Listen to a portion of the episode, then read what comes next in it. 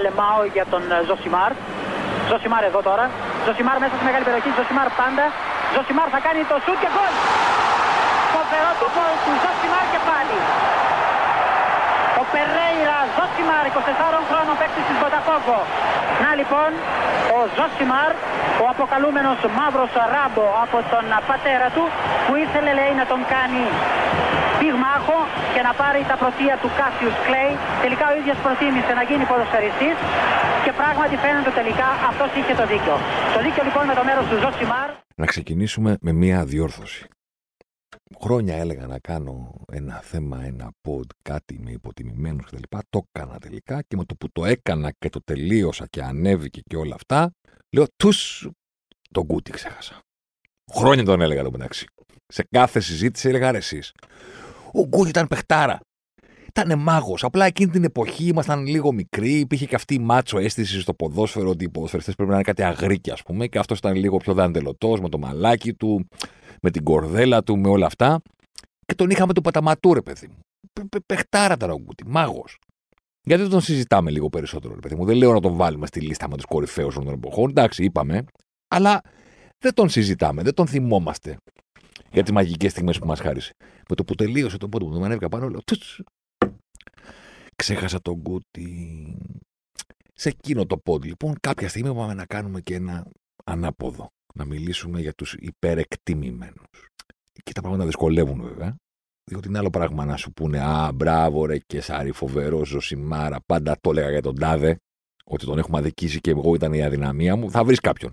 Όταν ο άλλος όμως τους έχει τους ποδοσφαιριστέ εκτίμηση και εσύ πηγαίνεις και του λες, δεν νομίζω, τα πράγματα δυσκολεύουν. Είχα κάνει και ένα κείμενο τότε στη, στο πρώτο ξέσπασμα της πανδημίας, που πήγαμε σπίτια μας, καταπλέναμε τα χέρια πολύ σχολαστικά. Τι κατάρε έφαγα. Μην το συζητάτε. Δεν θέλει ο άλλος τώρα να του λες, παιδί μου, ότι αυτός που εσύ τον έχεις για 9, εγώ τον έχω για 6,5 για 7. Πόσο μάλλον τώρα όταν μιλάμε και για ποδοσφαιριστές που ανήκουν στο παρελθόν, που σημαίνει ότι κατά πάσα πιθανότητα τους έχουμε παρακολουθήσει και λατρέψει στην εφηβεία. Ε, τα εφηβικά είδωλα τώρα δεν, ε, δεν αγγίζονται. Πρέπει να φτάσεις κάπου στη δική μου ηλικία για να καταλάβεις ότι από τους ήρωες που είχες στην εφηβεία σου, πες ότι είναι 5, πες ότι είναι 10, θα είσαι πολύ τυχερός αν δεν έχουν γκρεμιστεί όλοι στα 45. Να ξέρετε. Δηλαδή η ηλικίωση αυτό είναι να αποδεχθείς ότι αυτός που ευ... λάτρευε στην εφηβεία τελικά δεν. Σου βγήκε, δεν έχεις δει πιο. Καταλάβατε; Άμα σου μείνει ένας, δύο, είσαι πολύ τυχερός. Να σε συνδέει κάτι με τα εφηβικά σου χρόνια και ακόμα και στα 45 να λες αυτός ρε παιδί μου μεγάλος, σπουδαίος, μάγκας, δεν μας πρόδωσε ποτέ. Κλείνει η παρένθεση. Πάμε λοιπόν να δούμε έτσι. Κάποιους που εγώ, εσείς όχι μπορεί, τους έχω ως επερικτημημένου στο μυαλό μου. Η αλήθεια είναι ότι για να το βγάλω και αυτό από τη μέση, στο ξεκίνημα του ποντ, υπάρχει και κάποιος που δεν θα τον αναφέρω, γιατί δεν ανήκει στα ονόματα τα οποία μπορούμε εύκολα ας πούμε, να ξεπετάξουμε μαζί με όλα τα υπόλοιπα. Χρειάζεται ένα ποντ ξεχωριστό μόνο του. Το οποίο δεν είχα το χρόνο να το ετοιμάσω αυτή την εβδομάδα. Συγγνώμη, κάναμε λάθη πρώτος εγώ, αλλά είναι περίοδος αδειών. Λείπει ο καβαλιέρατος. Μετράω τις μέρες σαν του φυλακισμένου μέχρι να βγω σε άδεια. Sorry. Οπότε δεν θα τον αναφέρω καν κάποια στιγμή θα τον δούμε. Και δεν θα τον πούμε υπερεκτιμημένο, θα τον, θα τον εξετάσουμε λίγο καλύτερα, εν πάση περιπτώσει. Εντάξει. Πάμε στους υπόλοιπους. Ξανά, disclaimer. Υπερεκτιμημένος δεν σημαίνει άσχετος. Δεν σημαίνει μέτριος, δεν σημαίνει κακός. Σημαίνει ότι ίσως να μην πρέπει να τον θεωρούμε του 10 γιατί ήταν του 7. Καλός είναι και στο 7. Δεν ήταν του 9, ήταν του 8. Καλός είναι. Απλά όχι τόσο καλός όσο ξέρω εγώ υπάρχει η αίσθηση εκεί έξω. Ξεκινάμε από τα ψηλά. Εντάξει. Η χρυσή μπάλα κάθε χρόνο, μάλλον όχι κάθε χρόνο, συχνά πυκνά είναι αντικείμενο αντιπαραθέσεων. Controversy. Διότι σου λέει αδικήθηκε ο Τάδε, γιατί την πήρε ο Τάδε και έπρεπε να την πάρει ο Τάδε και γιατί κοιτάμε μόνο τις ομάδες και γιατί κοιτάμε μόνο το τέτοιο και γιατί να την παίρνουν μόνο επιθετική και να μην την παίρνουν οι αμυντικοί και γιατί να μην την παίρνουν τερματοφύλακε. Γίνεται όλη αυτή η κουβέντα ωραία. Η οποία έχει φουντώσει τα τελευταία χρόνια διότι υπήρχε η κόντρα του, του, του κοντού με τον Κριστιανό και όλη αυτή η ιστορία. Μετά την πήρε ο Μόντριτς και κλάψαμε όλοι δάκρυα χαράς που επιτέλους κάποιος άλλος ποδοσφαιριστής εκτιμήθηκε. Μετά δικήθηκε ο Λεβαντόφσκι, μπουρου μπουρου στην πλατεία Κουμουντούρου. Μπράβο, ωραία. Πάμε να ξεκινήσουμε με τις δύο πιο αταίριαστες εικόνες ποδοσφαιριστή να κρατάει τη χρυσή μπάλα. Ο Λούι Φίγκο το 2000 πήρε τη χρυσή μπάλα. Εσείς που λέτε ότι δεν έπρεπε να την πάρει ο Μέσι ή δεν έπρεπε να την πάρει ο Κριστιανό ή δεν έπρεπε να την πάρει, ή έπρεπε να την πάρει ο Φαν Ντάικ, παιδιά, ok. Okay. Ας συμφωνήσουμε ότι δεν έχει γίνει ποτέ κάτι τόσο ανεξήγητο ποδοσφαιρικά όσο το να υπάρχουν φωτογραφίες του Φίγκο με τη χρυσή μπάλα. Καταρχήν, πότε πήρε ο Φίγκο τη χρυσή μπάλα; Ωραία, την πήρε το 2000. Εντάξει. Τι έκανε ο Φίγκο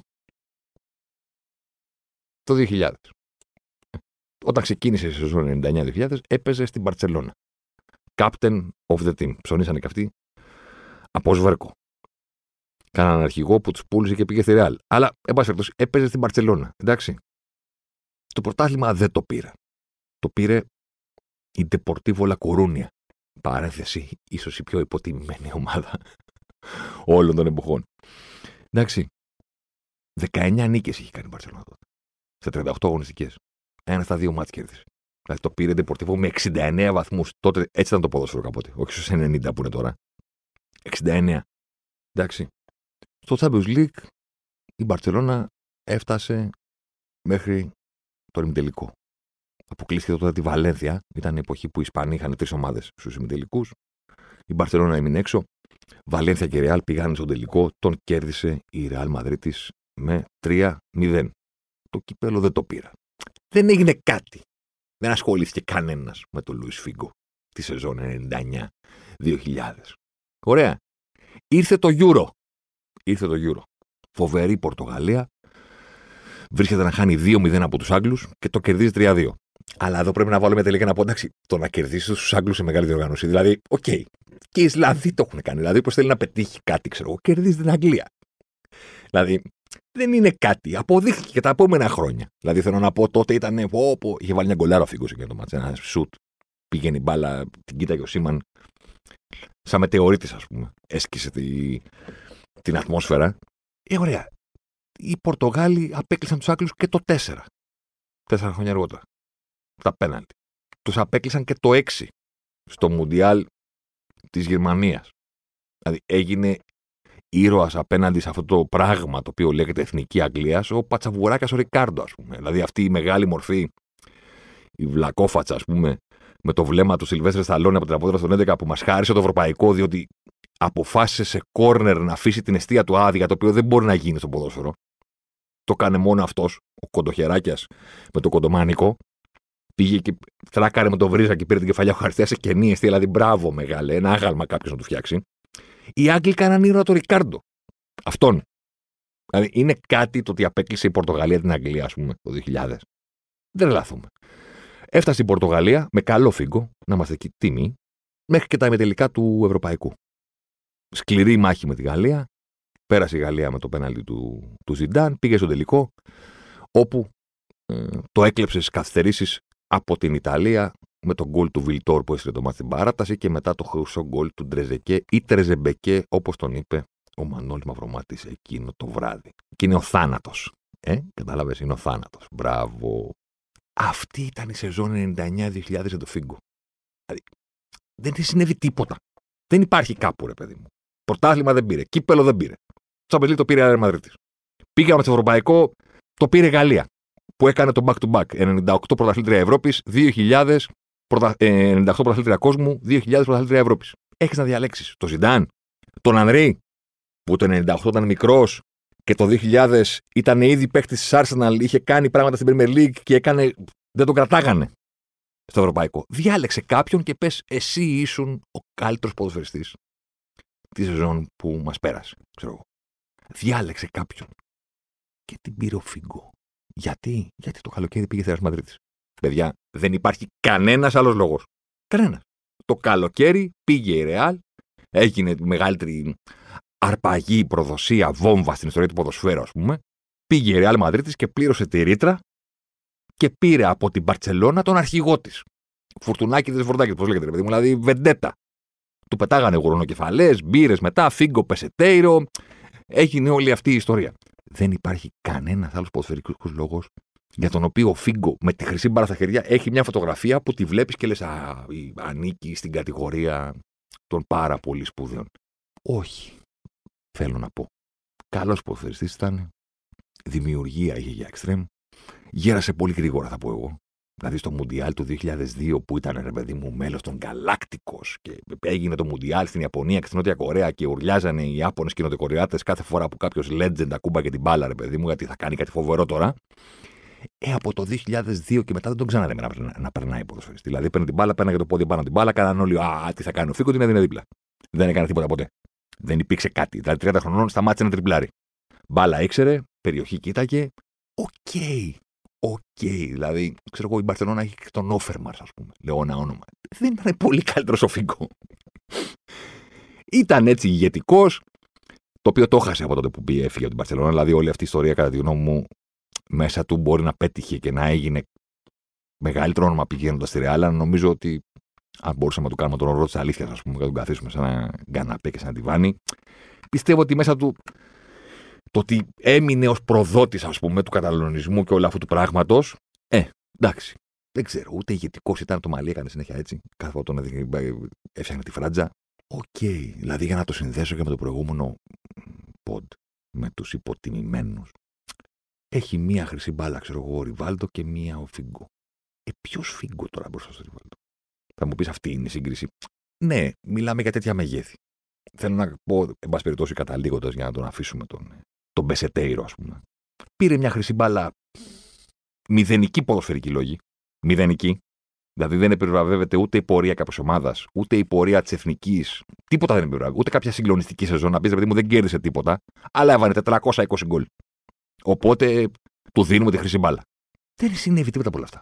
Του τη δώσαν επειδή έφυγε από την Μπαρσελόνα και πήγε στη Ρεάλ. Καλός ήταν. Στα χρόνια του Μπαρσελόνα ήταν πιο ηγετικός και έτσι. Τον έβλεπε στο παιχνίδι, τον ένιωθε, ρε παιδί μου, γεμάτος. Είχε δημιουργία από τα πλάγια, πολλές assist. Και, ok. Okay. Δηλαδή, τώρα που βλέπω ποδόσφαιρο, ρε παιδί μου, στην επίθεση των ομάδων παίζουν ποδοσφαιριστές που κάνουν πάρα πολλά περισσότερα πράγματα από αυτά που έκανε ο Φίγκο στην ακμή του που έχουν και τρίπλα και δημιουργία και πίεση και κουβαλήματα μπάλας και γκολ και, και, και, και, και. Έχει αλλάξει το ποδόσφαιρο, θα μου πεις. Ναι. Απλώ θέλω να πω, τους βλέπουμε τώρα και λέμε ναι, εντάξει, δεν είναι σαν τους θρύλους του παρελθόντος. Ποιος θρύλου του παρελθόντος; Δηλαδή, ο Φίγκο τη χρυσή μπάλα. Α την κάτω, άνθρωπο. Α την κάτω, δώσε κανέναν άλλο να την κρατήσει. Ήτανε πιο ο Ριβάλντο, για να το ενώσουμε το προηγούμενο, που θα μπορούσαμε να τον αναφέρουμε στους υποτιμημένους. Για να συνεχίσουμε στο ίδιο μοτίβο, γίνεται ένας ποδοσφαιριστής, ρε παιδί μου, που έπαιξε στη Ρεάλ και στην Μπαρσελόνα να ήταν, ε, ok. Okay. Και αν είναι και Αργεντινός, αυτή είναι η περίπτωση του Σαβιόλα. Που όταν ήμασταν μικροί, εντάξει, ήταν ο ποδοσφαιριστή που βλέπαμε πρώτα με τη φανέλα της Μπαρσελόνα και μετά με της Ρεάλ, τον βλέπαμε να παίζει με την εθνική Αργεντινής και λέγαμε, ρε παιδί μου, έχει το Σαβιόλα μπροστά. Ναι, εντάξει, ok. Okay. Δηλαδή, η περίπτωση του Σαβιόλα είναι φοβερή, διότι είχε αυτό το προσωπάκι που το λέγανε κούνελο, ας πούμε, που είχε τα δοντάκια μπροστά, πεταχτά, όπως θα είχα και εγώ μικρός, όταν πριν βάλω σιδεράκια, ας πούμε. Είχε αυτό το ύψος που ήταν έτσι κοντούρα, 68. Και νόμιζες ότι δεν είναι ο Σέντερφορ, ας πούμε, που παίζει με πλάτη το θηρίο, ο περιοχής που λέγανε οι παλιοί. Λες και ο Σαβιόλα έπαιζε απ' έξω. Και ότι είναι περιφερειακός, γρήγορο, ντριμπλέρ. Δηλαδή κάποιοι ας πούμε μεγαλύτεροι που το θυμούνται το Σαβιόλα μπορεί τώρα που το συζητάμε να έχουν την αίσθηση, αν δεν την έχουν, ok, okay, συγγνώμη, ότι ξέρω εγώ ο Σαβιόλα ήταν ο αγουέρο της εποχής ας πούμε. Δηλαδή ότι Αργεντινός, καταλαβες, κοντούλης ρε παιδί μου που παίζει στην επίθεση και βάζει πολλά γκολ.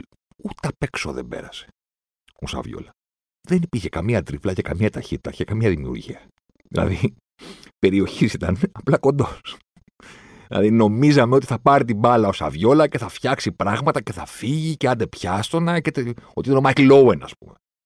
Που εκείνη την εποχή ξεπετάχτηκε. Ούτε απ' έξω. Δεν ήταν τίποτα γρήγορο. Τρίπλες και πράγματα δεν είχε. Και το καλύτερο από όλα, ξέρετε ποιο είναι. Δεν ήταν και γκολτζής.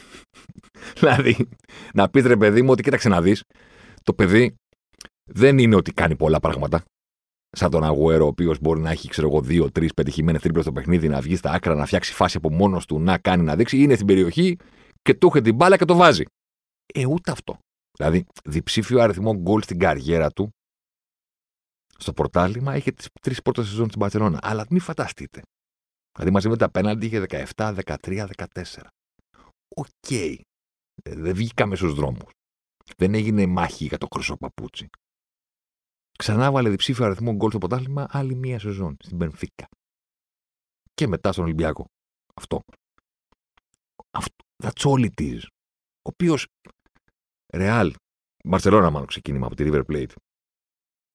Ρεάλ κιόλας μετά. Εθνική Αργεντινής. Υπήρχε κάποιος που να έλεγε ότι αυτός δεν είναι τώρα σπουδαίος. Εντάξει. Ούτε απ' έξω. Δηλαδή, ο Ερνάντες, ο Χαβιέ Ερνάντες που έχει το μισητό για μένα, δεν μπορώ να το λέω Τσαρίτο, δεν μπορώ, έχω πρόβλημα. Ξέρετε, με ενοχλεί, με ενοχλεί που το γράφει στη φανέλα. Και με ενοχλεί που τον αφήσανε κιόλας. Δηλαδή δεν μπορείς στη φανέλα να γράφει το παρατσούκλι σου. Θα γράφεις Ερνάντεζ και ναι, θα σε λένε Τσιτσαρίτο, ξέρω εγώ. Δεν έχω πρόβλημα. Δεν μπορεί να το γράφεις στη φανέλα. Ο Τσιτσαρίτο, εν πάση περιπτώσει, ρε παιδί μου, το μικρό φασόλι, ξέρω εγώ, whatever that means. Εντάξει. Ο Ερνάντεζ ο Μεξικανός. Ε, ok, okay, sorry, αλλά πολύ μεγαλύτερος γκολτζή. Πολύ χρησιμότερος ποδοσφαιριστής. Δεν έπαιξε στη Real, δεν έπαιξε στην Μπαρτσελόνα, δεν ήταν στην Εθνική Αργεντινής, έπαιξε στη United, OK. Okay. Πολύ μεγαλύτερος. Τώρα λες κάποιος Σαβιόλα και ε, χαμός. Εντάξει. OK. Okay. Δηλαδή. Όχι στους κορυφαίους. Ούτε καν στους σπουδαίους. Δεν περνάει ούτε απ' έξω, ρε παιδί μου. Ο Σαβιόλα τώρα, εντάξει, μην τρελάθουμε. Η πλάκα είναι, και θέλω να το σημειώσω αυτό, ότι όσο υπερεκτιμημένος για μένα ήταν σε όλη του την καριέρα και γενικά στη θύμηση που έχουμε από εκείνον, ο Σαβιόλα αποτιμήθηκε στην Ελλάδα. Δηλαδή, υπάρχει αίσθηση τώρα ότι και στον Ολυμπιακό που ήρθε, ρε παιδί μου, δεν έκανε τίποτα. 14 γκολ έβαλε, όσα πάρω κάτω ο Μήτρογλου εκείνη τη σεζόν. Όταν έφυγε ο Μήτρογλου, τράβηξε το κουπί και βάλε εκείνος τα γκολ. Γιατί ο Κώστας έκανε μια συγκλονιστική σεζόν μέχρι τον Ιανουάριο και μετά πουλήθηκε. Τα βάλε τα γκολ του. Καλός ήταν στον Ολυμπιακό. Δηλαδή αυτό που τον πήρα να κάνει, αλλά το φοβερό ήταν ότι όταν τον πήρε ο Ολυμπιακός, βρέθηκα να τσακώνομαι με κόσμο που μου λέγανε γρήγορος ταχύτητα και του λέω: Παιδιά δεν κουνιέται, δεν είναι γρήγορος. Την μπάλα στην περιοχή φέρτε να τη βάλει. Στην αρχή τσακωνόμουν ότι τον λέτε καλύτερο από ό,τι είναι. Και όταν έφυγε, τσακωνόμουν ξέρω ότι παιδιά μια χαρά ήταν. Βοήθησε. δεν ανήκει στην κατηγορία των ληστών, ας πούμε, και τον παλτό. Εν πάση περιπτώσει, αυτός ήταν ο Σαβιόλα. Πάμε τώρα Πώς το είχε πει ο Βερνίκος; Πάμε στα δύσκολα. Και τώρα τα δύσκολα που είχε πει. Και τώρα ο Θεός να μας βοηθήσει που είχε πει και Παπαδημητρίου στον Ιγύρια Ελλάδα. Θα πάθουμε έφραγμα απόψε στο πλούφο μου Λοιπόν, παιδιά, πόσο καλό ήταν ο Σκόλου. Ωραία. Απάντηση. Εξαρτάται από το πότε ρωτάς. Ο Σκόλου ανήκει στην κατηγορία των ποδοσφαιριστών που η νοσταλγία του κόσμου και των ΜΜΕ τον έχουν κάνει να βελτιώνεται κάθε χρόνο που περνάει από τότε που σταμάτησε. Δηλαδή, όσο περνάνε τα χρόνια από τότε που έχει φύγει, ανεβαίνει η αξία του. Δηλαδή, σε 10 χρόνια θα λέμε ότι αδικήθηκε που δεν πήρε τη χρυσή μπάλα. Ε, αυτό νιώθω. Αυτό καταλαβαίνω. Πότε ρωτάς λοιπόν, τώρα, τώρα μην μη τον αγγίζεις. Μην τον αγγίζεις. Λοιπόν, να τα εξηγήσω όσο καλύτερα μπορώ. Για το Σκόλτς έφαγα κατάρε όταν είχα γράψει εκείνο το κείμενο, τις έβαγα και στο Twitter, τις τρώω ακόμα σε κάποιες περιπτώσεις. Δεν αλλάζω γνώμη. Θυμόσαστε τι είπαμε λοιπόν όταν είπαμε για τον Μπέκαμ. Ότι η συλλογική μνήμη τον έχει πιο κάτω. OK. Okay. Αν κάποιος θεωρεί ότι ο Σκόλς ήταν ανώτερος του Μπέκαμ, τότε ναι. Sorry. Άρα τον υπερεκτιμάει. Αν θεωρεί ότι ήταν ανώτερος του Ρόι Κιν, που έπαιζε δίπλα του. Sorry, αλλά πάλι τον υπερεκτιμάει. Ο Σκόλς διαχρονικά πάντα στην καριέρα του, στα δικά μου τα μάτια τουλάχιστον, ήταν κάτω από όλους αυτούς. Τι ήταν ο Σκόλς, ήταν κάποιος ο οποίος είχε φοβερό χτύπημα μπάλας; Κανένας δεν το αμφισβητεί αυτό. Κοντοδούρα, στα όρια του να έχει μερικά κιλά παραπάνω. Λόγω Καρασκευή είχε μάγουλα έτσι, ήταν λίγο προς τα κάτω. Εντάξει, σαν τον τράβαγε γη. Ένα φοβερό χτύπημα μπάλας το οποίο κανένας δεν μπορεί να αμφισβητήσει. Και τώρα, άμα του δώσεις την μπάλα και να τη χτυπήσει, να του πεις: Κάνε αυτή την πάσα, χτύπατε με αυτόν τον τρόπο, να πάει με αυτή την ταχύτητα, σε αυτό το ύψος εκεί, γιατί είναι πάσα, γιατί είναι σέντρα, γιατί είναι σουτ. Είμαι σίγουρος ότι το χτύπημά του θα είναι elite. Θα είναι όσο καλό μπορεί να είναι ένα τέτοιο χτύπημα. Δεν αφισβητείται αυτό. Ωραία. Ο Σκόλ ήταν ένας μέσος που είχε αυτό και τα υπόλοιπα πράγματα ήταν πολύ limited στο παιχνίδι του. Πολύ limited. Δηλαδή, δεν μπορώ κάποιος να μου πει ότι ο Σκόλ χτυπούσε την μπάλα καλύτερα από τον Μπέκαμ. Σε καμία των περιπτώσεων. Ωραία. Ο Μπέκαμ μαζί με αυτό το χτύπημα έτρωγε και όλο το γήπεδο. Ο Σκόλ παρατηρούσε. Χωρίς την μπάλα. Ο Μπέκαμ μαζί με αυτό το χτύπημα έκανε και μέτρα με την μπάλα. Τα μέτρα με την μπάλα του Σκόλ ήταν πολύ περιορισμένα, λίγα κουβαλήματα, σε συγκεκριμένες στιγμές του παιχνιδιού. Δηλαδή, όταν το είπα αυτό, τότε με βρίζανε ότι είσαι παδός της Λίβερπουλ και τα βάλες με ένα παίχτη της United. Ναι, νομίζω ότι η λατρεία μου για τον Μπέκαμ και για την αξία του αποδεικνύει ότι αυτή τη στιγμή δεν μιλάω σαν παδός της Λίβερπουλ. Μιλάω σαν φανατικός της Premier League, ας πούμε, εντάξει. Σε εκείνη τη United που έχει μείνει στην ιστορία που, που, που, που. Ο Σκόλ πάντα ήταν χειρότερος ποδοσφαιριστής από τον Κίξ. Χειρότερος ποδοσφαιριστής από τον Μπέκαμ. Χειρότερος και από το Ρόι Κιν. Όταν κάποτε ρωτήσαν τον Βενγκέρ την εποχή που η Arsenal και η United ήταν ε, οι καλύτερες ομάδες στην Αγγλία και το Βενγκέρ εναντίον Ferguson ήταν η απόλυτη κόντρα, ας πούμε. Και κάποια στιγμή είχε πει, ρε παιδί μου, ότι ο λόγος που η United κερδίζει όλα αυτά τα παιχνίδια είναι ότι έχει στο κέντρο της τον ποδοσφαιριστή με το μεγαλύτερο ποσοστό επιτυχίας και τις μέρες μονομαχίε. Ο Κίν είναι ο άνθρωπος ο οποίος δεν αφήνει τον αντίπαλο να βγει από το δικό του μισό. Οπότε η μπάλα μένει συνέχεια ψηλά. Και όταν η μπάλα μένει συνέχεια ψηλά, η United σκοράρει. Και παίρνουν τα μάτς. Ο Κιν, νομίζω ότι περνώντας τα χρόνια και επειδή έχει αυτή τη φιγούρα του τύπου που είναι ανα πάσα στιγμή έτοιμος να σπάσει το στούντιο, λες και παίζει σε ταινία του Κονομίδη, ας πούμε, παιδί μου. Εντάξει, οπότε γίνεται λίγο viral ότι μπήκε αυτό το γκολ. Οπότε να δούμε την αντίδραση του Κιν που θα ξεφτυλίσει τους παίχτε της United και θα τα βάλει πάλι με τον Ποκουμπά και με όλους αυτούς. Όλη αυτή η παρουσία του ημιντιακή και του κακού που κοιτάει τον Κάραχερ και νομίζω θα του δώσει κουτουλιά, ας πούμε, όταν τσακώνονται, ξέρω εγώ, πέρσι που τσακώνονται για τον Ρονάλντο. Παρεπτόντω ο Κάραχερ είχε δίκιο, κλείνει η παρένθεση έχει αδικηθεί η φιγούρα του ότι αυτός ήταν ξυλοκόπος, ας πούμε, της United. Ο τύπος ο οποίος, ξέρω εγώ, πλακώνονταν με το Βιέρα και έσπαγε το γόνατο του πατέρα του Χάλαντ, όταν εκείνος έπαιζε στη City. Τους έδερνε όλους, ας πούμε, ρε παιδί μου, και τραμπούκος. Ο Κίν ήξερε μπάλα. Ο Κίν έπαιζε κάθετα. Θέλω να πω ότι όλοι αυτοί, ο Γκίξ, ο Σκόλς, ο, συγγνώμη, ο Γκίξ, ο Κιν, ο Μπέκαμ, έκαναν παραπάνω από ένα, δύο, τρία πράγματα στον αγωνιστικό χώρο. Ο Σκόλς ήταν limited δεν μπορείτε να μου το βγάλετε από το μυαλό. Δηλαδή, καταλαβαίνω τη λατρεία στο χτύπημά του. Αλλά ήταν limited. Δεν ήταν ολοκληρωμένος για μέσο. Οι αντιδράσει του χώρου στην μπάλα ήταν πάντα αργές. Πολλές κίτρινες, αρκετές κόκκινες. Αν δεν έπεσε στη United θα ήταν περισσότερες οι κόκκινες. Sorry. Και ο Φέργη τον χρησιμοποιούσε και με αυτόν τον τρόπο. Δηλαδή, στο μεγάλο ημιτελικό του Τωρίνο, που πήγε η United και ανέτρεψε το σκορ και πήρε την πρόκριση για τον τελικό του Camp Nou, στον οποίο με τα κόρνερ του Beckham που τον έχουμε παραγνωρίσει έκανε τη μυθική ανατροπή και πήρε το Champions League και ολοκλήρωσε τον Treble. Δεν ξεκίνησε βασικός ο Σκόλου. Ξεκίνησε ο Νίκη Μπάτ. Δεν εννοώ ότι ο Νίκη Μπάτ ήταν καλύτερος παίκτης από τους Σκόλου. Εννοώ ότι ο Φέργισον καταλάβαινε ότι σε κάποια παιχνίδια αυτό το περιορισμένο στυλ παιχνιδιού του Σκόλου του δημιουργεί πρόβλημα. Ο Σκόλτ είχε μπει αλλαγή τότε.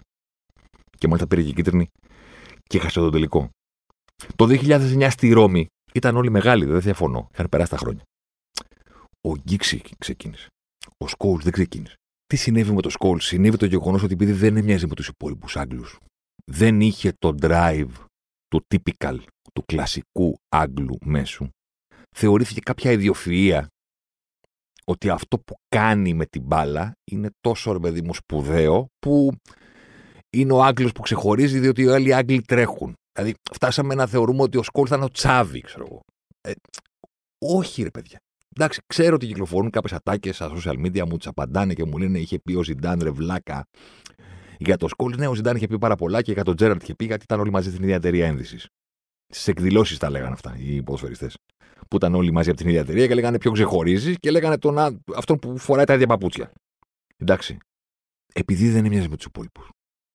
Έμεινε κάπως στην ιστορία και ειδικά από τότε που σταμάτησε, συζητιέται σαν ένας φοβερός εγκέφαλος. Ναι, είχε vision. Ναι, είχε φοβερό χτύπημα μπάλας ήταν περιορισμένο δυνατοτήτων όταν το βάζεις δίπλα στους υπόλοιπους. Αυτό είναι που θέλω να πω. Δηλαδή, δεν ήταν Giggs, δεν ήταν Κιν, δεν ήταν Μπέκαμ, δεν ήταν Τζέραρντ, δεν ήταν Λάμπαρντ. Σας μέτρησα πέντε. Δεν είναι όλοι οι ίδιοι, δεν είναι όλοι κεντρική μέση και δεν έκαναν όλοι την ίδια καριέρα. Από εκείνη την εποχή, σας μέτρησα πέντε. Κάποιοι extreme, κάποιοι box to box. Ο Τζέραρντ έπαιξε μέχρι και δεύτερος επιθετικός. Ο Κιν πλήρης μέσος στο κέντρο, ο Μπέκαμ ένας wide midfielder. Σας μέτρησα πέντε ποδοσφαιριστές. Δεν ήταν καλύτερος παιδιά από αυτούς. Δεν ανήκει στην ίδια κουβέντα, δεν ξέρω πώς να το πω. Ανήκει στην ίδια εποχή. Ναι. Πάντα θα λέμε η United, του Giggs, του Scholes και του Beckham, του Dwight και του York που λέγαμε στην επίθεση κτλ. Ανήκει στην ίδια εποχή. Τεράστια καριέρα όσον αφορά τη διάρκεια, δεν το αμφισβητεί κανένας. Πιστό στρατιώτης μέχρι το τέλος, δεν το αμφισβητεί κανένας. Αντιστάρ, ναι, Φοβερό χτύπημα μπάλας. Ναι. Μέχρι εκεί. Αυτή είναι η ένσταση μου για το Σκόλς, για την οποία έχω δεχθεί βρισχές και θα συνεχίζω να, βρει, να δέχομαι. Sorry. Αν είναι πέντε καλύτεροι από σέναν εκείνη την εποχή, κατά τη γνώμη μου ξεκάθαρα καλύτεροι, τότε ήσουν σημαντικός, έκανες μεγάλη καριέρα, κέρδισες τα πάντα. Προφανώς για να το κάνεις όλα αυτά, ήσουν πολύ καλό σε κάτι αλλά αυτό το κάτι ήταν ένα. Λέω. Να πετάξω και την τελευταία βόμβα. Ναι, να την πετάξω.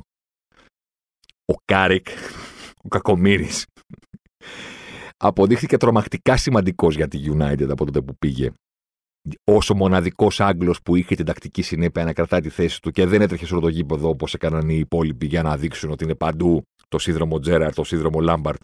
Κατά τη γνώμη μου ήταν πιο χρήσιμος. Μπορεί να μην είχε την τεχνική του Σκόλς στο να σουτάρει και να εκτελέσει και να τέτοιο. Αλλά εκεί που τον έβαζαν ήταν πραγματικά σπουδαίος. Και αν η εθνική Αγγλίας τον Κάρικ τον είχε βάλει βασικό σε τελική φάση ε, παγκοσμίου ή Euro παραπάνω από μία φορά. Μία φορά έχει παίξει ο Κάρικ. Είναι τρομερό. Τρομερό.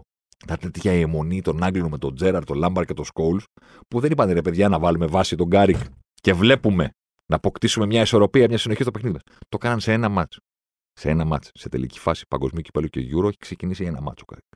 Κλείνει η παρένθεση. Μπορείτε να συνεχίσετε να με βρίζετε για το Σκόλτ, μπορείτε να συνεχίσετε να αφήνετε τη νοσταλγία και την αγάπη σας για τον συγκεκριμένο ποδοσφαιριστή για τη συγκεκριμένη εποχή να επηρεάζει κατά τη γνώμη μου την κρίση σας, αλλά η αξία του ήταν μέχρι εκεί.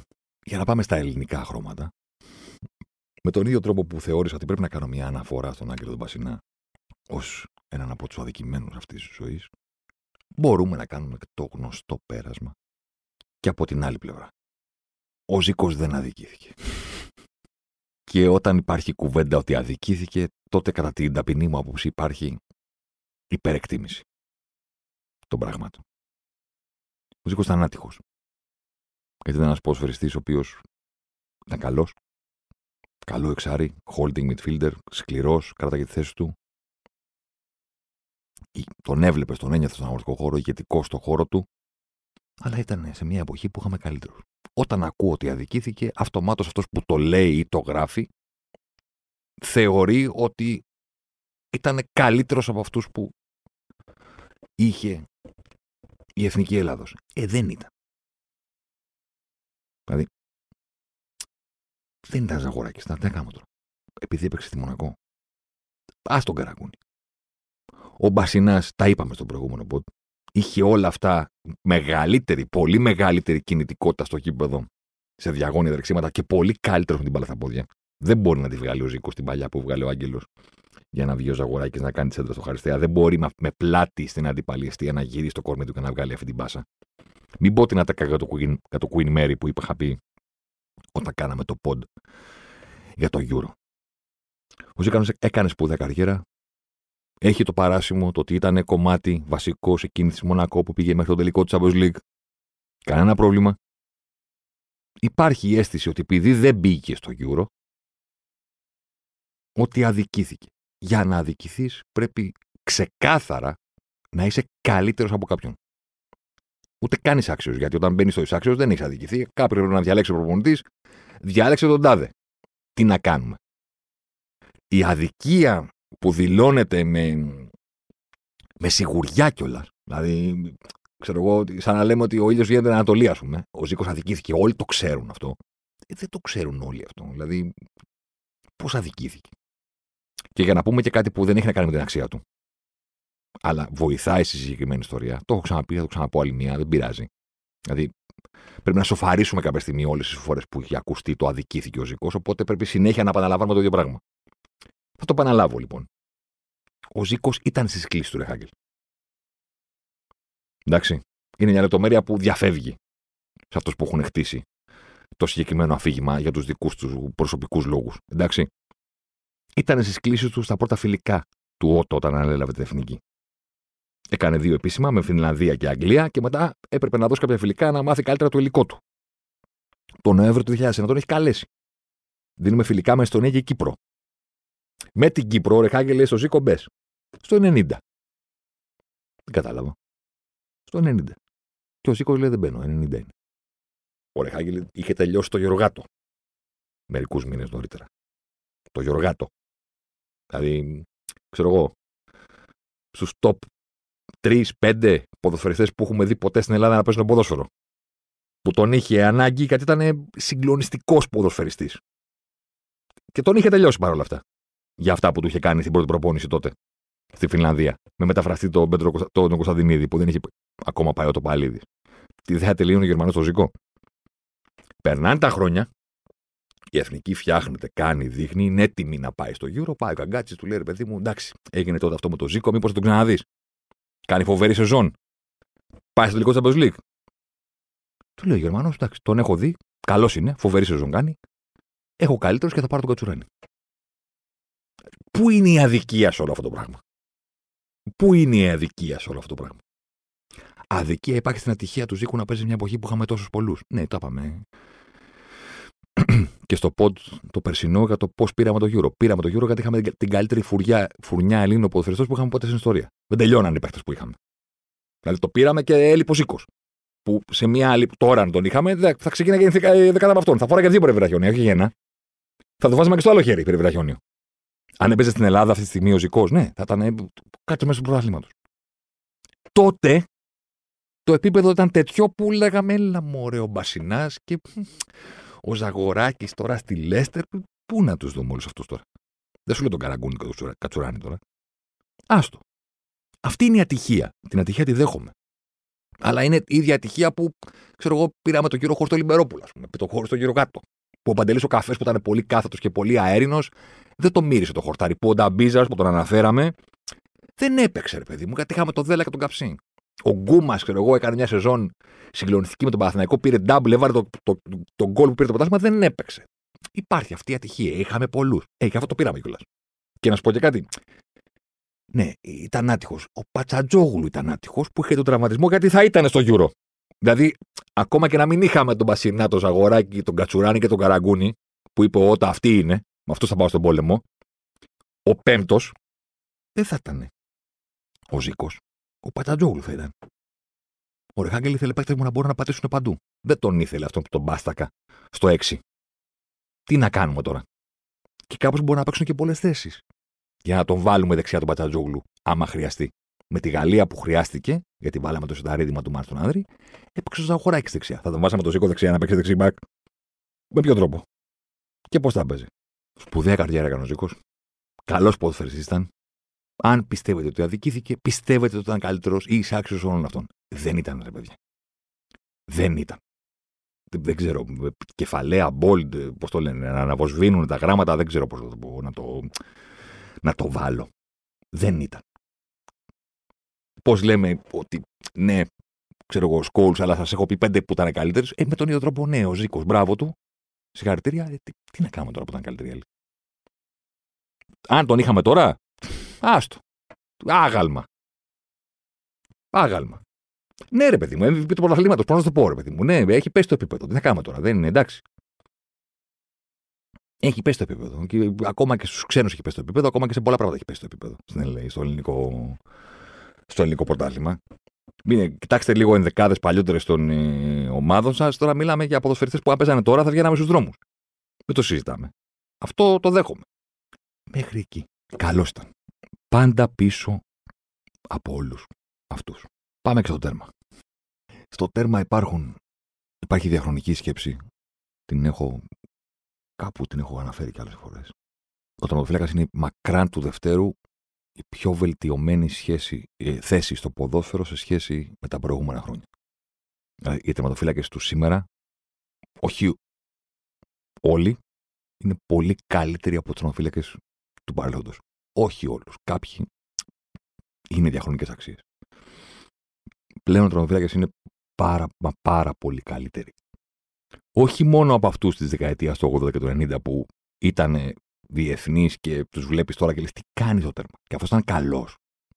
Δηλαδή αυτό τον λέγανε καλό και κάνει αυτό το πράγμα. Έπαιζαν τη θέση καθ' υπερβολή, θα το πω, ε, στην τύχη.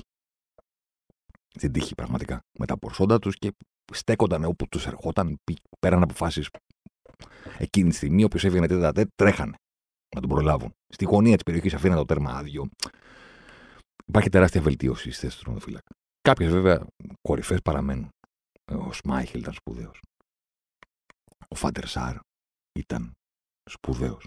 Ο Μπουφόν προφανώς και ήταν.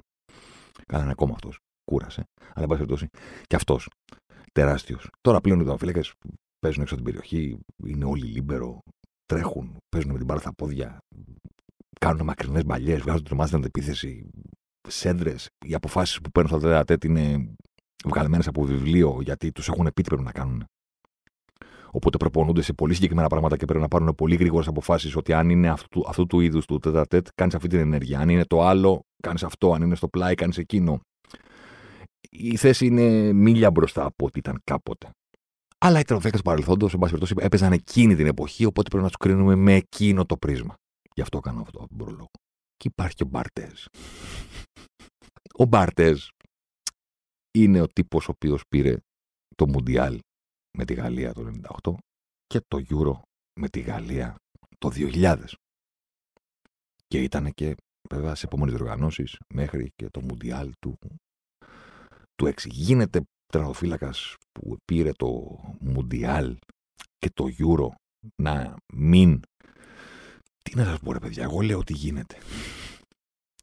Δηλαδή, κάπου νησάφι, ας πούμε, με, την, με το αυτοαπόδεικτο του Μουντιάλ. Ξέρω εγώ, ε, αν παίζει τόσο πολύ ρόλο, ρε παιδί μου, τότε ξέρω εγώ, ο Κλόζε είναι μέσα στους τρεις καλύτερους σέντερ όλων των εποχών που είναι πρώτος σκόρερ στα Μουντιάλ.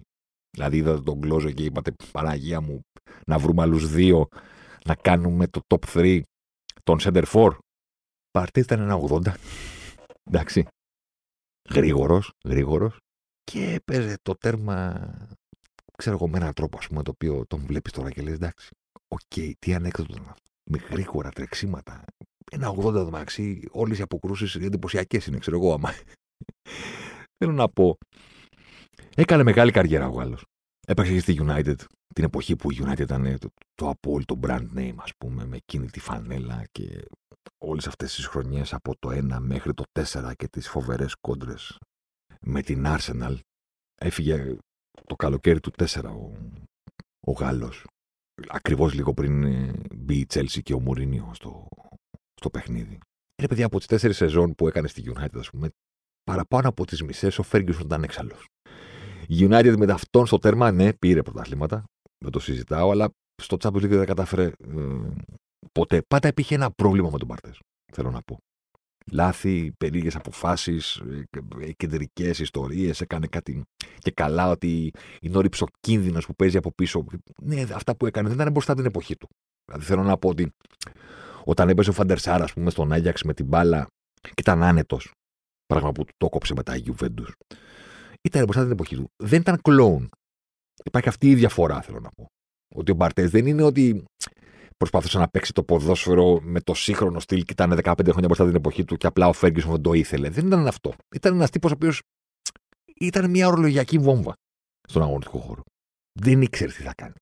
Και δεν είναι ότι μαζί με το να είναι, ξέρω εγώ, απρόβλεπτος και να είναι ε, επιρρεπής, ας πούμε, στην γκέλα ή στο λάθος, ήταν και ταυτόχρονα πολύ μεγάλη κλάση στις αποκρούσεις, στις εξόδους. Οπότε το αντιστάθμιζε.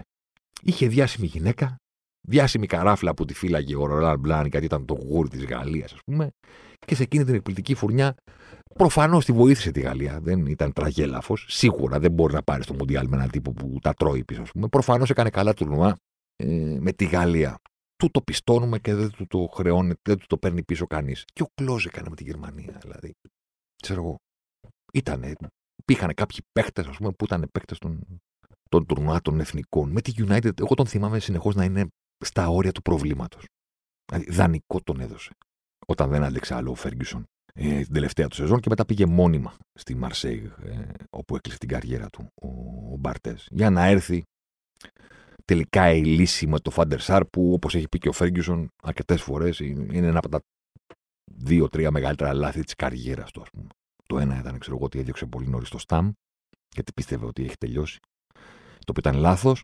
Και το δεύτερο λάθος που αναφέρει συχνά ο Φέργκισον είναι ότι δεν πίστηκε πιο γρήγορα να πάρει το Φαντερσάρ, ο οποίος είχε βρει καταφύγιο στη Φούλα, ας πούμε, μετά το κοινό του καταστροφικό πέρασμα από την Juventus. Γιατί πίστευε ότι μόλις ξαναπάει σε μια μεγάλη ομάδα ο Ολλανδός, μπορεί να του βγάλει τα ίδια προβλήματα που έβγαλε και στην ε, Juventus. Οπότε κάθε χρόνο το σκεφτόταν και δεν τον έπαιρνε τον μεγάλο Ολλανδό. Όταν τον πήρε και πέτυχε η United, τόσο πέτυχε με τον μεγάλο Φαντερσάρ, τεράστιος τερματοφύλακα, ο Φέγγισον κατάλαβε ότι θα έπρεπε να έχει πιστεί νωρίτερα ότι πρέπει να πάρει ε, τον, ε, τον Φαντεσάρ.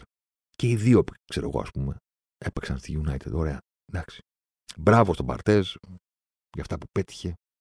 Δεν ήταν. Εντάξει. Ένα 80 κοντομάνικο, κάτι πήγε αποκρούσεις. Δηλαδή, αυτό που κάνει, πούμε, στο φάουλ του καρακούνι στο Old Δεν μπορεί να το κάνει τερματοφύλακα. Δεν λέω να κάνεις λάθος. Προσέξτε. Να σου φύγει μπάλα τα χέρια 100 φορές να κάνεις λάθος εκτίμηση και να βγεις από την περιοχή σου και να σε τριμπλάρουν. Συμβαίνει στον Άλισον, συμβαίνει στον Έντερσον, συμβαίνει σε όλους. Εκατό φορές το λάθος είναι, είναι εκεί. Εγώ μιλάω για την απόφαση. Δηλαδή στο φάουλ του Καραγκούνι ο Μπαρτές βγαίνει τέσσερα βήματα από την περιοχή από το γραμμή του τέρματος. Και κάθεται στη μικρή περιοχή και του βάζει ο Καραγκούνι ψιλολόμπα στη γωνία. Δηλαδή ελπίζω να μην ακούει το, το πόντι, να μην του το μεταφέρει κανένας, γιατί θα γίνει έξαλλος και θα πει: Όχι, όχι, μια χαρά είναι το φάουλ. Τι λες, δεν φταίει ο Μπαρτές. Δεν τρώγεται αυτό το πράγμα. Και ξαναλέω, δεν είναι το λάθος. Για όλους του τρονοφύλακες μπορείς να δείξεις μια φάση που τους έχει φύγει μπάλα τα χέρια. Όπως για όλους τους σεντερφόρ μπορείς να δείξεις φάση που έχουν χάσει το άχαστο. Δεν λέει κάτι η στιγμή που ο κορυφαίος κόρεα, ας πούμε, από τα δύο μέτρα στέλνει την μπάλα στα πουλιά. Συμβαίνει, είναι δύσκολο το άθλημα. Εγώ συνηθίζω να λέω. Χτύπησες σε μια λακκούβα, έβαλε το πόδι σου έτσι, Έφυγε, δεν είναι lay-up. Που και το lay-up χάνεται, αλλά κατάλαβες. Είναι η απόφαση, δηλαδή, τι κάνεις εκεί, γιατί αφήνεις τη γραμμή του τέρματος, γιατί βγαίνεις από το τέρμα στο φάουλ, πού πας. Τώρα, η Ρίστο παρόδο, αλλά θα το πω. Την ξέρετε την ιστορία με το φάουλ αυτό, ε; του Κάρα, στο Old Trafford, που εκείνη την εποχή γκρίνιαζε ο Καναγκούνης γιατί ήθελε να παίρνει τα φάουλ και πήγε και του κάνει τη φοβερή συμφωνία ο Κυράστας με την απόσταση η, απο, η συμφωνία έλεγε, παιδί μου, ότι τα κοντινά, τα κοντινά θα τα βαράει ο Βλάοβιτς που έχει πιο τεχνικό χτύπημα, ας πούμε, και μπορεί ε, να, ξέρεις, να κάνει ένα καλύτερο χτύπημα. Εντάξει, λέει ο, ο Καραγκούνης, ας πούμε, κούνατο στο κεφάλι. Τα μακρινά θα τα βαράει ο Μπασινάρη γιατί έχει πιο δυνατό πόδι από σένα, ρε, Γιώργο. Είναι πιο δυνατό το πόδι του, του Άγγελου. Ναι, ναι, ναι, ναι, ναι. Και εγώ πια θα βαράω; Εσύ θα βαράς τα ενδιάμεσα. Οπότε εκείνη την εποχή, κάθε φορά που κέρδιζε ο Παναθηναϊκός ένα φάουλ, υπάρχει η εικόνα του Καραγκούνη, ο οποίος προσπαθεί να καταλάβει αν είναι κοντινό, μακρινό ή ενδιάμεσο, για να πάρει ένα φάουλ εκείνος. Εντάξει. Το οποίο δεν γινόταν. Τα κοντινά τα βάραγε ο Βλάουβι, τα μακρινά τα παίρνει ο Μπασινάς. Εντάξει, και οι δύο έχουν βάλει φάουλ του Παναθηναϊκό. Δηλαδή, θυμάστε γκολ στην Ευρώπη με Μπασινά και με, το, και με Βλάουβιτς και ο Κάρα είχε τη μόνιμη γκρίνια και τα χέρια που τα κουνούσε όπως τα κουνούσε, που δεν του δίνουν να βαρέσει τα, τα ενδιάμεσα. Ε, εντάξει. Και τελικά ε, βάρεσε το, το ενδιάμεσο στο Old και έφυγε στη γωνία να πανηγυρίσει. Κλείνει η παρένθεση, απαραίτητη, αλλά εντάξει. OK, okay, δεν πειράζει. Εντάξει, ο Μπαρτέζ τώρα δεν, Okay. Legend αυτά, όταν θα φύγει από τη ζωή, θα πούμε ο μεγάλος θεματοφύλακας της Εθνικής Γαλλίας που πήρε το Μουντιάλ και το Euro, σπουδαίος θεματοφύλακας, δεν ήταν. Τώρα, πόσο ο Φέργκισον πήρε θεματοφύλακα ένα 80 στην Premier League εκείνης της εποχής, ναι, εντάξει, πίστηκε από όλα τα υπόλοιπα, έπρεπε να, να βρει μια λύση. Μετά τον Σμάιχελ, που ήταν και αυτός αβουνό, ας πούμε, στο τέρμα. Είναι μια παρένθεση στην ιστορία της United, δεν πάση περιπτώσει στο τέρμα, ο Μπαρτές που ναι, συνδέθηκε με τίτλους, δεν διαφωνώ, αλλά εκείνη την εποχή η United έπαιρνε και με όλους. Που στην πραγματικότητα ήταν κακή. Εντάξει. Και σπουδαίο αστυνομοφύλακα, sorry, αλλά δεν ήταν. Ωραία. Να κλείσουμε και το πόντ με τους υπερεκτιμημένους, όπως κλείσαμε και το πόντ με τους υποτιμημένους. Θα το πω όσο πιο γλυκά γίνεται, μια μικρή αναφορά, μια μικρή πινελιά στο τέλος. Με τον ίδιο τρόπο που κάποιος θεωρεί ότι ο Μέση συγκρίνεται με τον Κριστιανό, υποτιμάει τον Αργεντινό, με τον ίδιο τρόπο αυτή η σύγκριση, κουβέντα, δίλημα, δεν ξέρω τι, υπερεκτιμάει τον Πορτογάλ. Ο Πορτογάλος έχει κάνει μια συγκλονιστική καριέρα, είναι ένας τεράστιος ποδοσφαιριστής, είναι ένας ποδοσφαιριστής που έκανε τα φοβερά βήματα από ντριμπλέρ στη γραμμή που προκαλεί προβλήματα σε ντριμπλέρ στη γραμμή που προκαλεί προβλήματα και δημιουργεί. Επόμενο στάδιο, τύπος ο οποίος κάνει τα πάντα, είναι στο πλάι, στην πραγματικότητα δεν είναι στο πλάι γιατί παίζει περισσότερο σαφόρ, τριπλάρει και σκοράρει ταυτόχρονα. Αυτό κράτησε πολύ λιγότερο από ό,τι πιστεύουμε και μετά έγινε μία μηχανή τον γκολ, διότι τα παράτησε όλα τα προηγούμενα για να πάει στην περιοχή, γιατί αποφάσισε, κατάλαβε, βάλτε ποιο ρήμα θέλετε, ότι αυτά είναι τα οποία χτίζουν, ας πούμε, το στάτου του φοβερού και τρομερού ποδοσφαιριστή και θα αποδεικνύουν κάτι. Τα κάνει όλα αυτά βήμα-βήμα. Ξαναλέω, αυτός που τριμπλάρει και δημιουργεί πρόβλημα, αυτός που τριμπλάρει και δημιουργεί, αυτός που τριμπλάρει, δημιουργεί και σκοράρει, το έκανε, θέλω να είμαι δίκαιος. Κάποια στιγμή στην καριέρα του τα έκανε μαζί όλα αυτά. Αυτό το διάστημα κράτησε πάρα πολύ λίγο ήταν η ακμή του κατά την αποπινή μου άποψη. Παρότι δεν έβαλε όσα γκολ όταν, μετά, όταν τα άφησε όλα τα υπόλοιπα τρίπλα, δημιουργία, κούρσες, κουβαλήματα, τα άφησε όλα αυτά για να γίνει εκτελεστής. Όταν τα άφησε όλα αυτά, τα γκολ ανέβηκαν. Οπότε εκεί θεωρήθηκε ότι είναι η ακμή του. Κατά τη γνώμη μου, η ακμή του ήταν όταν έβαζε 30 γκολ, όχι 50, αλλά έκανε όλα τα υπόλοιπα στο κήπεδο.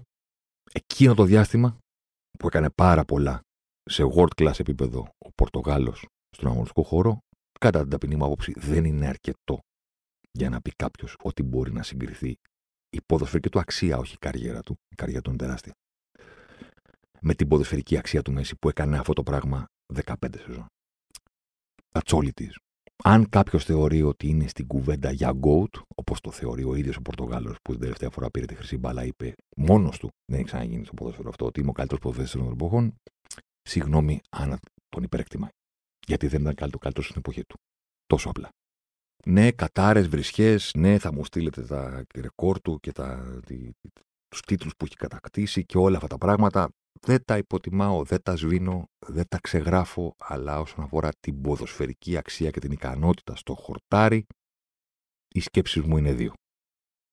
Η πρώτη είναι ότι με το που βάζεις το δίλημα απέναντι στο Μέση, υποτιμάς το Μέση και υπερεκτιμάς τον Κριστιανό, για τους λόγους που έχω εξηγήσει αρκετές φορές και κάποια στιγμή θα το ξανακάνουμε, ας πούμε, ξέρω εγώ. Μπορεί να το κάνουμε και βίντεο, θα δούμε. Να βάλουμε και στοιχεία μέσα. Πρώτον αυτό. Δεύτερον, ναι, OK. Okay.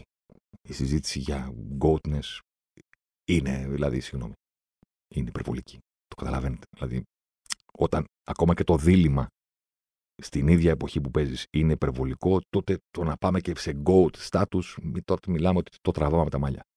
Καταλαβαίνω ότι οι φαν του είναι εκατομμύρια στον κόσμο, τον λατρεύουν και καλά κάνουν και θα τον θυμούνται για το υπόλοιπο της ζωής τους ως κάτι συγκλονιστικό και δίκιο θα έχουν, αλλά ξαναλέω, ακόμα και το να τους βάλουμε απέναντι και να το συζητήσουμε, δεν ξέρω. Ακούγομαι απόλυτο, το καταλαβαίνω. Αλλά αν κάποιος καταλήγει στις... έχει καταλήξει το συμπέρασμα ότι είναι κοντά οι δυο τους, υποτιμά το κοντό και υπερεκτιμά τον Κριστιανό. Χωρίς αυτό να σημαίνει ότι ο Πορτογάλος δεν ήταν συγκλονιστικός ποδοσφαιριστής. Ειδικά, ξαναλέω, στο διάστημα, στην ακμή του που δεν ήταν στα Champions League ήταν πιο πριν. Sorry, αλλά ήταν πιο πριν. Ειδικά όταν στην ακμή του ήταν αυτός ο οποίος μπορούσε να παίζει και στο πλάι και να κουβαλάει και να τριμπλάρει και να δημιουργεί και να βάζει και γκολ. Κράτησε λίγο, γιατί αυτό είναι το φυσιολογικό. Αυτό είναι το φυσιολογικό, να κρατήσει λίγο αυτό το πράγμα. Αλλά δυστυχώς την ίδια εποχή, για τον Κριστιάνο δυστυχώς, υπήρχε ένας τύπος ο οποίος μπορούσε να τα κάνει όλα σε world class επίπεδο και να το κάνει όχι για δύο σεζόν, αλλά για 15. Ατυχία, ναι, OK. Okay. Σίγουρα. Αλλά ταυτόχρονα και αδικία για τον Μέση να το έχει κάνει για τόσο πολύ, να είναι τόσα πολλά αυτά τα οποία έκανε σε elite επίπεδο ο Μέσης στο γήπεδο και να του μπαίνει δίπλα ότι ναι, να το συζητήσουμε γιατί ο Κριστιανό έχει τόσα πολλά γκολ. Τα έχει και ο άλλος που δεν θα έπρεπε να τα έχει γιατί κάνει άλλες δουλειές στο γήπεδο. Οπότε, ξέρω εγώ γιατί αυτή η συζήτηση δεν λύγει σε 30 δευτερόλεπτα από την απορία. Αφού στα γκολ είναι στα ίδια. OK. Okay. Αλλά ο ένας από τους δύο είναι ταυτόχρονα πάρα πολύ καλύτερος στη δημιουργία, στο vision, στην τρίπλα, στην ευστοχία ακόμα, στα σουτ εκτός περιοχής, στα φάουλ, σε όλα αυτά τα πράγματα μαζί, γιατί δεν λήγει κουβέντα σε 30 δευτερόλεπτα. Αυτή είναι η απορία. Κάποια στιγμή θα το κάνουμε και μεγαλύτερο αυτό. Μέχρι τότε κρατήστε τους υπόλοιπους, δηλαδή. Τον Φίγκο, τον Σαβιόλα, τον Σκόλς και αυτούς. Να είστε καλά, τα λέμε την επόμενη εβδομάδα.